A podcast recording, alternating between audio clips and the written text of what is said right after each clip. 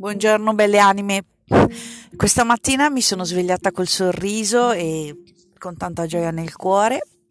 Eh, mm, il mio papà è mancato una settimana fa, è mancato lunedì sera per un infarto improvviso, come lui desiderava partire, per cui mm, è andato come voleva andare lui, insomma.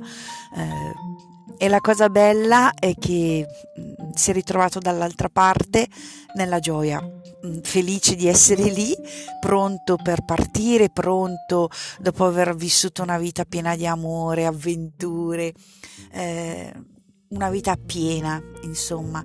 E quello che lascia dietro è una scia di amore grande, una connessione profondissima con la natura, con i linguaggi di madre terra e degli animali, ma dal più piccolo fiore alla goccia di acqua che trasuda nella rugiada del mattino, per cui veramente ha lasciato dietro di sé un'eredità artistica eh, di potersi esprimere dal cuore eh, tramite le parole, tramite i colori, tramite i materiali naturali.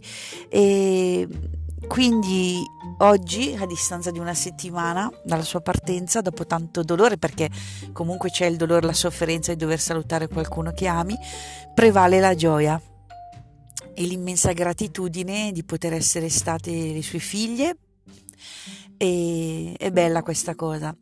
E niente, e quindi il messaggio di oggi è per te.